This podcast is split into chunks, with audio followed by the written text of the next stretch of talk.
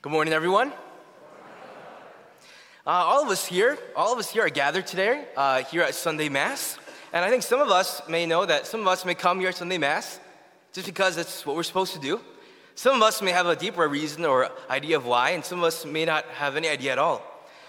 Uh, but here, let's see, we see here in the readings that as we gather together, we gather because God has gathered a people, and He has gathered us as His new people to come gather here before Him in the Mass. As we hear in the first reading, as God has gathered His people from exile. And we see in the second reading the way in which God does so by the cross and in the gospel, how He uses His healing ministry, how He leads His people that He's gathering to a new exodus, leading us from the bondage of sin and death to the new promised land in heaven.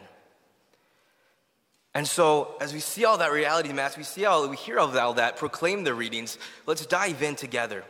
And we see in the first reading, in the book of Jeremiah, God, uh, through the prophet, is declaring good news to his people that has remained in exile for 70 years. The people of Israel have been exiled from the promised land due to punishment due to sin. And finally, after seven years, God is inviting them back. He is gathering his people and the remnants of the Israelites who are scattered abroad, and in saying he's gathering them back in all gentleness, and back to the promised land, their, the land of their inheritance that God has given. And as he does so, he says it includes the blind and the lame and the vulnerable. And as we meditate on the reality, we see fast forward to the gospel, and we see the healing of a blind man. Bartimaeus. And so, as Jesus is passing along the way, and Bartimaeus, hearing that Jesus is passing along the way, begins to cry out to him, Jesus, son of David, have pity on me. Jesus calls him over. And as Jesus tests his faith uh, and to express it in concrete form, we hear that Jesus asked Bartimaeus, What do you want me to do for you? The blind man said, Master, I want to see. And what did Jesus tell him? Go your way, your faith has saved you. Now, notice that when Jesus says, Go your way, notice that Jesus' response, notice that he says, He doesn't say, Go your way, your faith has healed you. In fact, rather, he says, Go your way, your faith has saved you. Now, how can we explain uh, perhaps this question, this tension? Explain it by looking at the Greek word. The Greek word for save here in the gospel is sozo, which both translates to heal and to save. And so, here in that very word, we see that Jesus' healing ministry is part of Him leading us in a new Exodus. It's part of the way in which He is gathering His people that are in exile into a new promised land. Now, we know that the Exodus, uh, to a new, I'm sorry, to a new Exodus, lead him in a new Exodus. And we hear in the Old Testament of the first Exodus, where God has gathered his people of Israel out from slavery to Pharaoh in Egypt and has called them as one into the desert. And through the wilderness, the journey through the desert, God leads his people through Moses to the, the promised land. So now Jesus, through this healing ministry, is gathering his people from the exile of bondage, the slavery to sin and death, and leading them to heaven, to the kingdom of heaven. And by what means does Jesus accomplish, uh, accomplish that, that end? To what means Jesus accomplish that new exodus for all of his people? We hear it in the second reading. A reminder that Jesus, as the high priest, representing all of humanity by taking on our human nature, offered himself as the true sacrifice for the remission of all, all of our sins. And so, just as Moses, as he was leading the people of Israel through the Red Sea by the lifting up of the wooden staff, the wooden rod, so Jesus, as the high priest and sacrifice, by lifting himself up by the wood of the cross, has opened up for us the veil that separated us from God, has opened up the Red Sea of sin and death in the kingdom of Satan, and has conquered and re- completely remitted all of our sins. And so, as He gathers His people in the gospel and all of us here today, He gathers us and has us follow along the way to Calvary, where all of us then, who are baptized into Christ, baptized into Calvary, into that cross and death and resurrection of our Lord, we are formed as a new people. We are gathered by Him and are being led by Him to the new Jerusalem, to the kingdom of heaven. And so, just in that way, we are gathered here. That's why all of us are gathered here at the Sunday Mass. We've been called by the Lord and made by a new people. That as we've been called from our different ways, uh, sets of life, called from, uh, from our lives of, of sin or wherever we were, He calls us anew. And He's leading us here the Mass. Where at the Mass, we hear in the readings proclaimed a reminder of what God has done for us, how He has saved us and redeemed us. And as we hear of it, we see it presented once again here on the altar. That same sacrifice that God has offered that remitted our sins, we see again anew. Not repeated, but presented again in the sacrament of the Eucharist.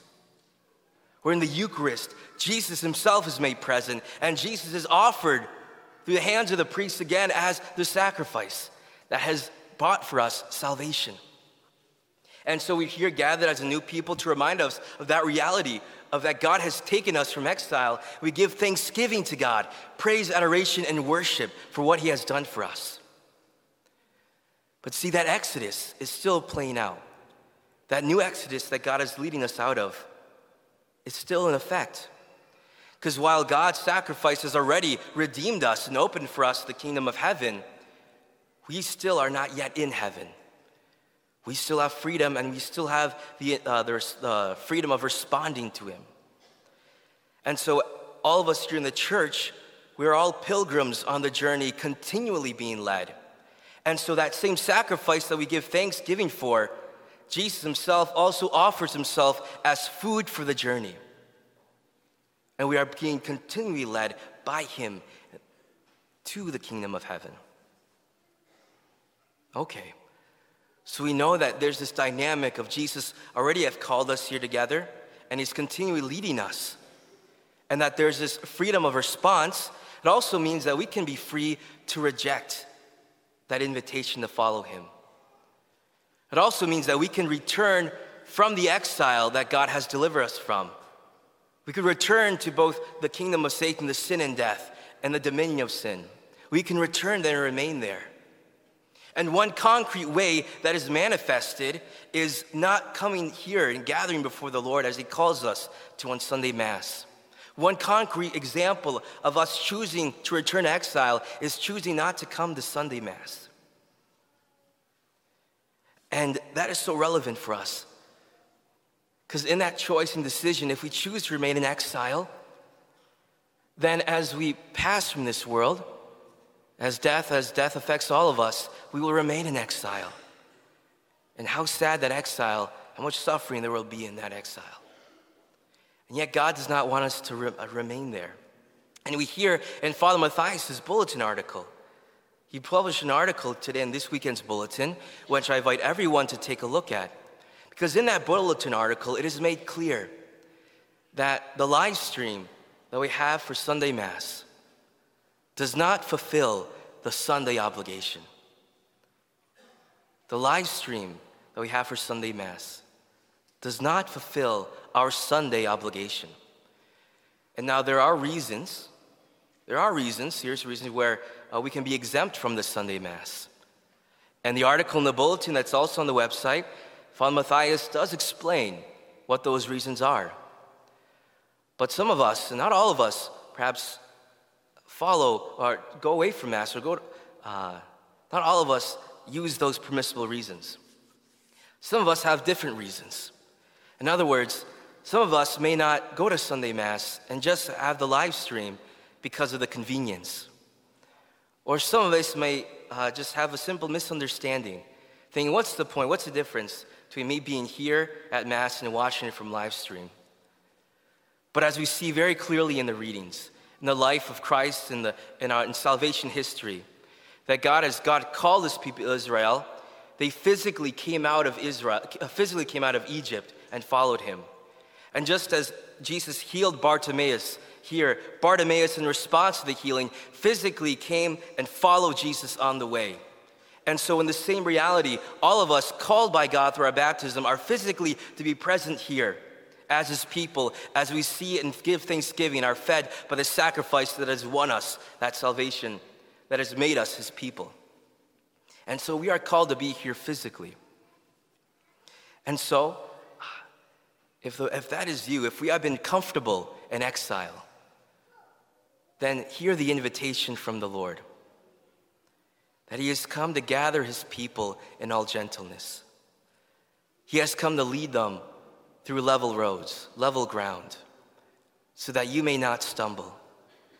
God, in His sovereignty, God, in His protection, invites you to come back from exile, come back as His people, which He has won by the price of His blood, the sacrifice to come back and be led by Him. Here in the Mass, here as His people, and as He feeds Himself with His sacrifice.